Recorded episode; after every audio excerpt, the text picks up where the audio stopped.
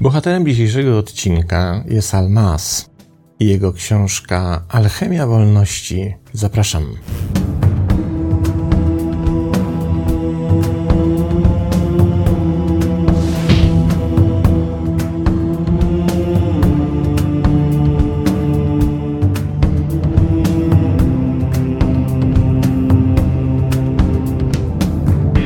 Sprawdźmy najpierw, kim jest autor książki.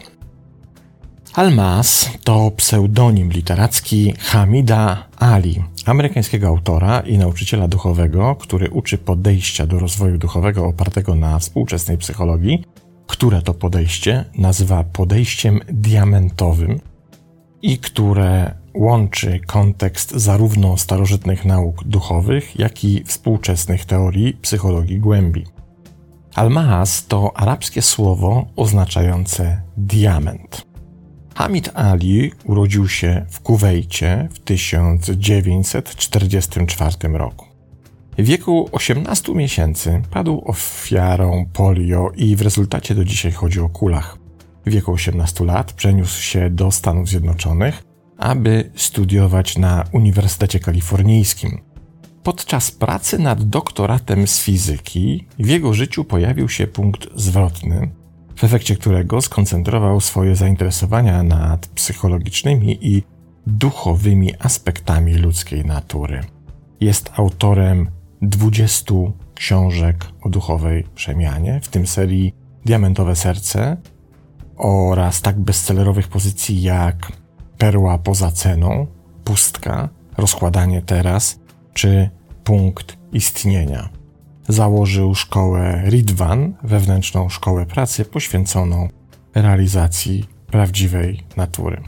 Ja nie znalazłem żadnej książki Almasa w języku polskim i trochę to dziwne, bo rzeczywiście w świecie jest bardzo znanym nauczycielem duchowym, a w Polsce praktycznie chyba jeszcze do tej pory nieodkrytym.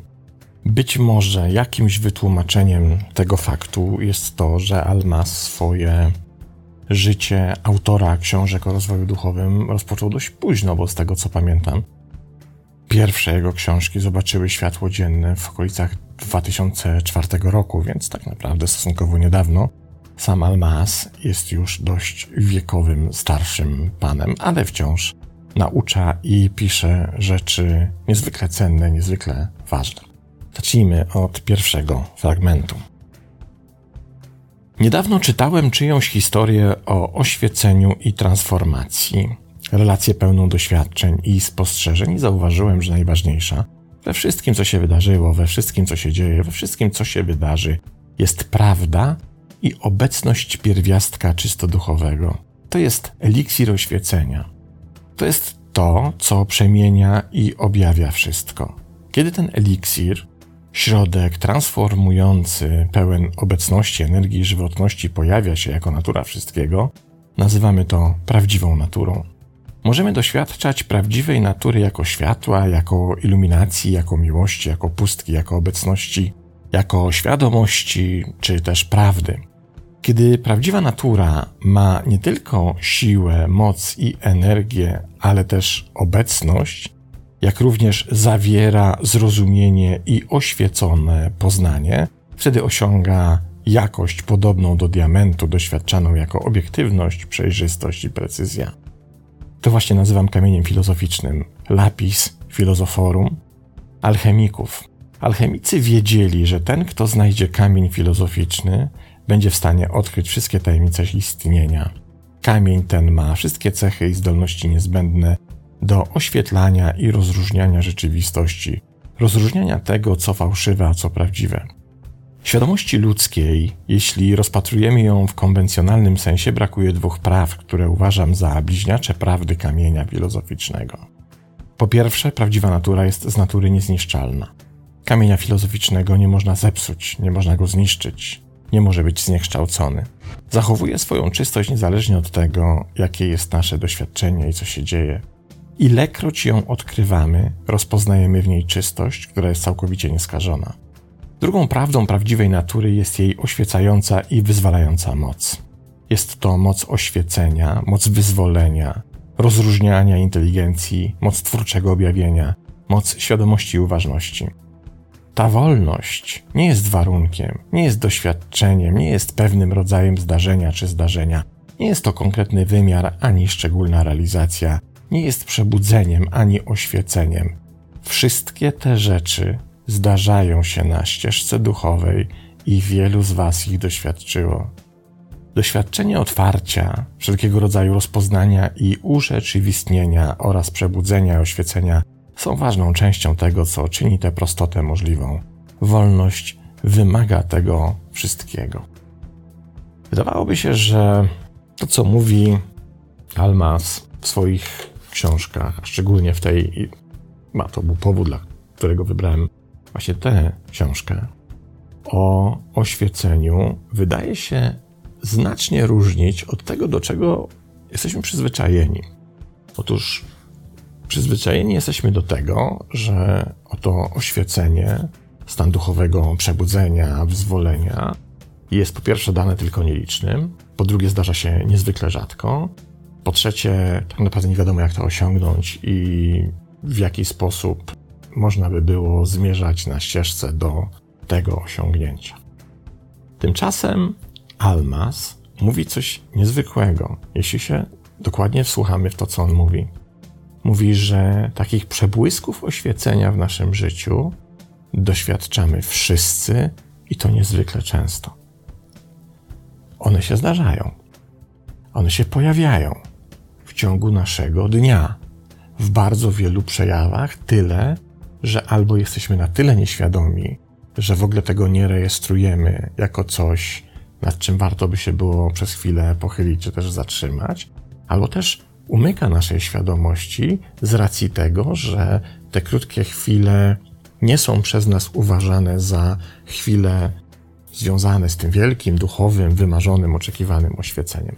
A Almas mówi: To nie jest tak, że rozwijasz się duchowo i oświecenie jest gdzieś tam zwieńczeniem Twojej drogi, które może zostanie osiągnięte, ale najprawdopodobniej nie, bo nieliczni tylko na nie zasłużyli. On mówi: Oświecenie towarzyszy nam każdego dnia, tylko nie zwracamy na to uwagi. Jest przy nas. Wszyscy doświadczyliśmy tych stanów wielokrotnie stanów uniesień, stanów ekstaz, stanów takiej duchowej przejrzystości, świadomości pustki, świadomości przestrzeni. To nie są rzeczy, które są nam obce. One się wydarzają. Problem nie jest w tym, jak sprawić, by one się wydarzyły, bo towarzyszą naszemu życiu. Problem w tym, by kiedy się już pojawiają, z nami zostały. Byśmy ich nie gubili z pola widzenia, by od nas nie odchodziły. I przypomina mi się taki absolutnie fantastyczny wykład Eckhara Tolle, który pokazuje, w jaki sposób możemy to dostrzec na bardzo prostym przykładzie. I Tole mówi: Wyobraź sobie taką scenę, której pewnie doświadczyłeś wielokrotnie w swoim życiu, a na pewno jest ci to scena znana. Oto widzisz dziecko w wózku, niemowlaka. I to niemowlę kilkumiesięczne jeszcze nie ma ukształtowanego aparatu pojęciowo-poznawczego, za pomocą którego jest w stanie etykietować, oceniać zjawiska. Ono jest na etapie takiego ukształtowania świadomości, w której pojawia się ciekawość bez oceny. Pojawia się zachwyt bez przypisywania etykiet. I teraz to niemowlę patrzy tymi wielkimi oczyma w Twoje oczy, i Twój wzrok zatrzymuje się na wzroku tego niemowlęcia. I następuje ten błysk, w którym, jak mówi Tole, nagle pojawia się niesamowita przestrzeń. Spotykacie się oczyma, ty i to niemowlę, które jeszcze ni niczego nie potrafi nazwać, nie potrafi niczego ogarnąć, ale ma taką czystość, pustkę, przestrzeń nieocenną, nie wydającą werdyktów, nie nadającą etykiet i patrzy w twoje oczy. I ty patrzysz w oczy tego niemowlaka i też czujesz zachwyt. Czujesz się częścią tej przestrzeni. I oczywiście w momencie, w którym zaczniesz to nazywać, w momencie, w którym wypowiesz magiczne słowa o, jakie ciekawe niemowlę, albo o, jak ten bobas na mnie patrzy, to wszystko znika, dlatego, że włączył się do gry twój aparat pojęciowy i cały system myśli, które są z tym aparatem związanym. Dopóki tego jednak nie zrobisz, jesteś w stanie doświadczyć tej ulotnej chwili, której się nie da nazwać, której się nie da zwerbalizować. Nawet nie da się o niej powiedzieć, że jest zachwycająca, bo każdy opis tego typu chwili jest ułomny, dlatego że jest opisem. Ta ułomność wynika z samego aktu werbalizacji tego, co chcemy powiedzieć. I zwróćmy uwagę, jak naprawdę wiele razy doświadczamy w naszym życiu takich mgnień, takich małych momentów, takiego doświadczenia tej wewnętrznej przestrzeni, takiego doświadczenia właśnie wolności, uwolnienia, znikania czasu, kiedy nie posiłkujemy się ani konceptami tego, co było, nie rozmyślamy nad naszymi wspomnieniami, ani nie zastanawiamy się nad tym, co będzie. Po prostu jesteśmy jakby zawieszeni, zanurzeni w takiej totalnej teraźniejszości i wszystko znika i pojawia się błogość. Krótkie momenty, wszyscy je znamy.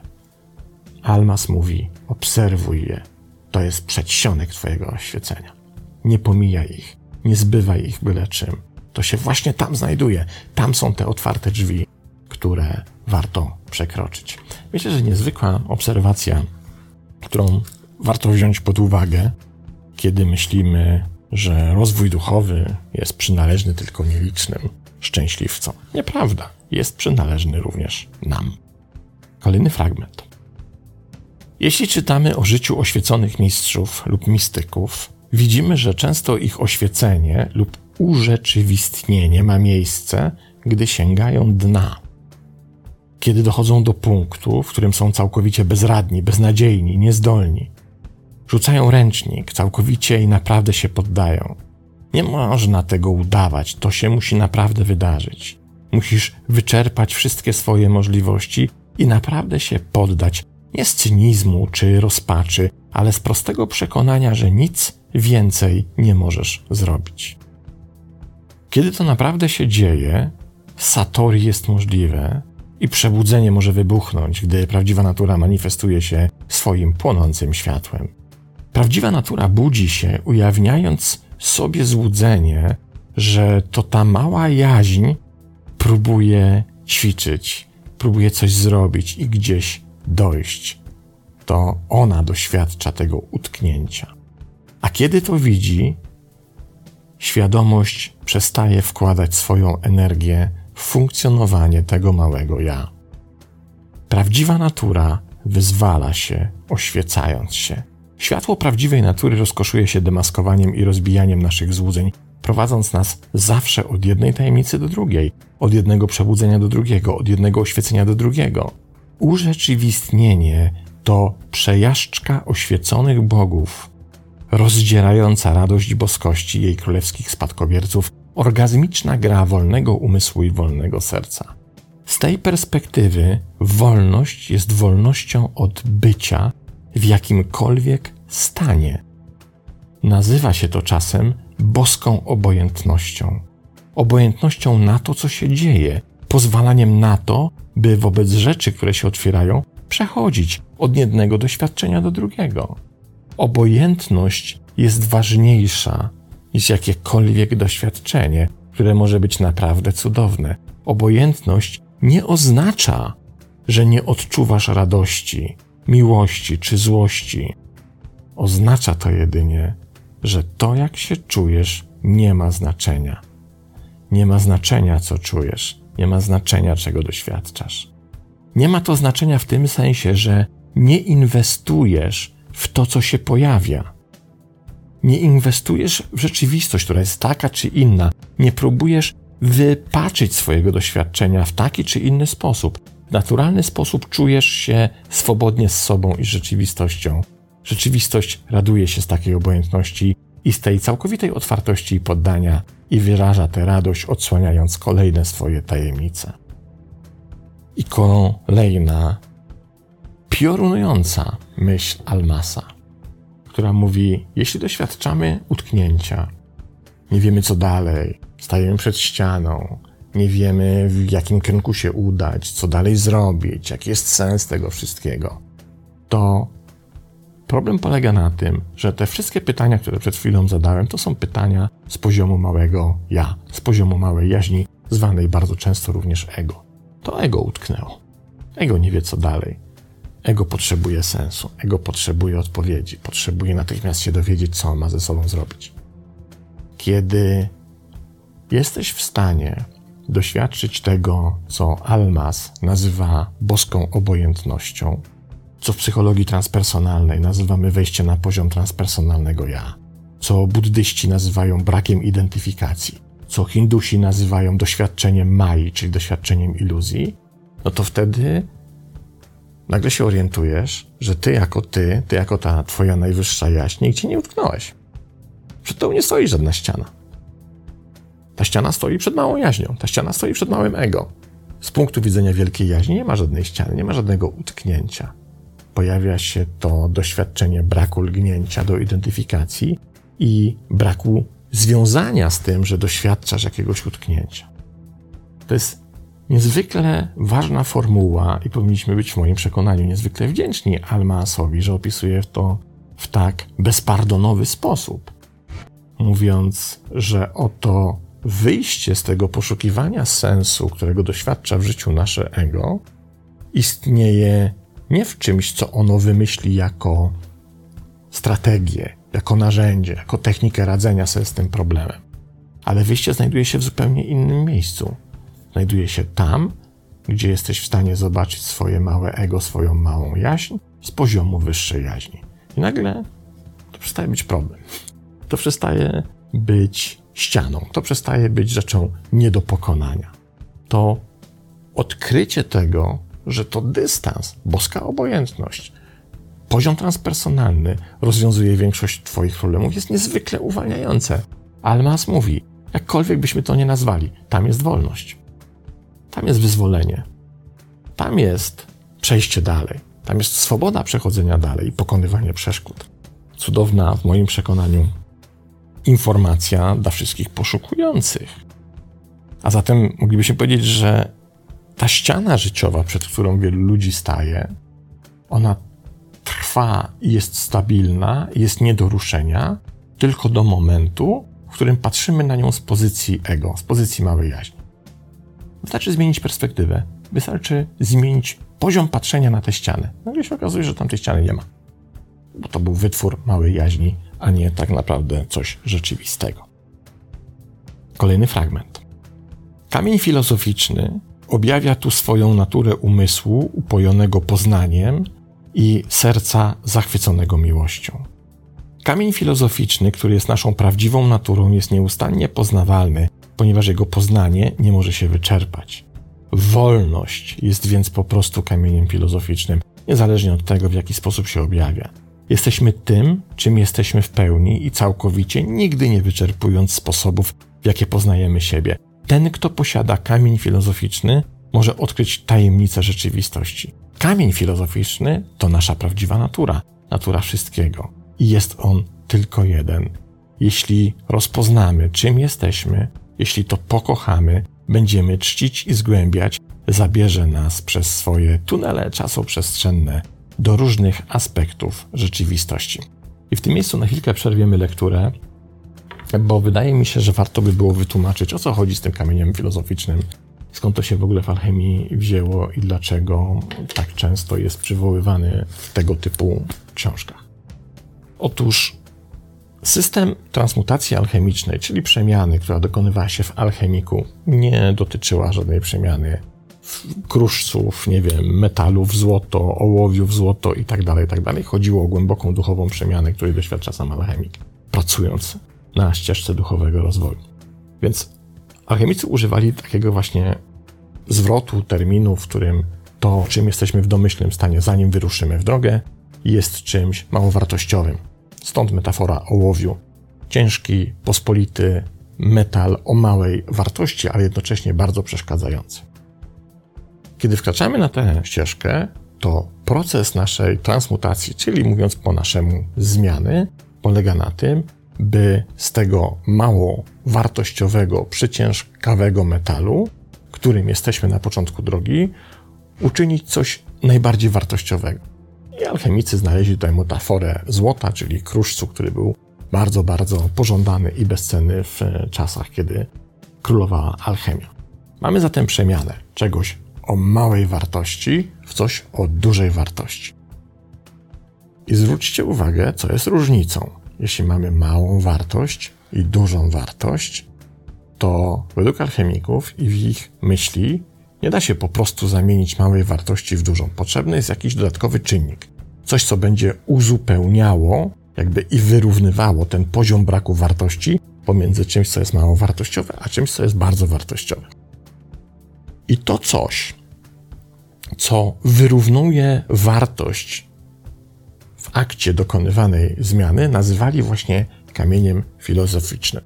Czyli przekładając na prosty język, alchemicy poszukiwali katalizatora, czyli czegoś, co spowoduje zmianę tej wartości, czyli czegoś, dzięki czemu będziemy mogli się zmienić z ołowiu w złoto. I oczywiście były różne próby definicji tego, czym ten kamień filozoficzny może być, ale w księgach alchemicznych, co odkrył Carl Gustav Jung, zajmując się alchemią na przestrzeni dziejów, szczególnie w średniowieczu, przeważała taka teza, że kamień filozoficzny jest czymś najbardziej pospolitym, czymś, czym dysponujemy wszyscy, czymś, co jest na wyciągnięcie ręki, do czego wszyscy mamy dostęp. Tylko ta pospolitość i powszechność tego kamienia filozoficznego powoduje, że my nie ufamy temu, że coś tak pospolitego może być tak arcyważne w dokonaniu zmian. Stąd nie potrafiono namierzyć tego kamienia filozoficznego, ponieważ szukano go w chmurach, szukano go w nie wiadomo jakich pokładach naszej duchowej świadomości, nie biorąc w ogóle pod uwagę, że to może być coś pospolitego, coś bardzo prostego, coś, co mamy tuż przed oczami, ale na co nie zwracamy uwagi. I Alma stawia tezę, że tym kamieniem filozoficznym jest wolność. Stąd tytuł książki Alchemia Wolności. Ale wolność, którą jesteśmy uzyskać w stanie tylko w jeden sposób: na drodze dystansu i braku identyfikacji z czymkolwiek. Również, i co może być dla wielu z nas bardzo bolesne, braku identyfikacji z tym, co czujesz, jak się czujesz, ze stanem, w którym się znajdujesz. Czyli takie, powiedzielibyśmy, permanentne wyjście z niższego ja i pozostanie wyłącznie na tym poziomie wyższego ja. I według Almaasa to jest dokładnie to samo, co się dzieje z oświeceniem. My do tego naszego wyższego ja mamy dostęp każdego dnia. On się pojawia w takich mgnieniach, w takich małych chwilach właśnie w kontakcie oczu. My i niemowlę, albo ktokolwiek inny, kiedy się nie nazywamy nawzajem, kiedy się nie oceniamy, kiedy się nie etykietujemy i doświadczamy tej pustej przestrzeni wolności. Wszystkie te skrawki, które Almas nazywa przebłyskami oświecenia, czy też przebłyskami wolności, to jest właśnie kamień filozoficzny. My to mamy, my mamy do tego dostęp, my potrafimy z tego skorzystać. Tylko z różnych powodów albo tego nie doceniamy, albo to pomijamy, albo nie zauważamy, albo nie jesteśmy świadomi, ponieważ poszukujemy tego naszego kamienia filozoficznego nie wiadomo gdzie. On jest z nami cały czas. Masz możliwość mieć dystans. Masz możliwość braku identyfikacji z czymkolwiek, ze swoimi emocjami, ze swoimi myślami, z poczuciem sensu, z tym, kim jesteś lub tym, co poszukujesz, co ma odpowiedzieć na pytanie, kim jesteś. I ostatni fragment. Kiedy serce jest otwarte, widzimy, że cała rzeczywistość jest organem, dzięki któremu prawdziwa natura może ujawnić swoje możliwości. Przez tysiące lat wielu alchemików szukało kamienia filozoficznego we wszystkich zakątkach wszechświata, ale tylko nieliczni nie zaniedbali zajrzenia w jego poszukiwaniu do ludzkiego serca.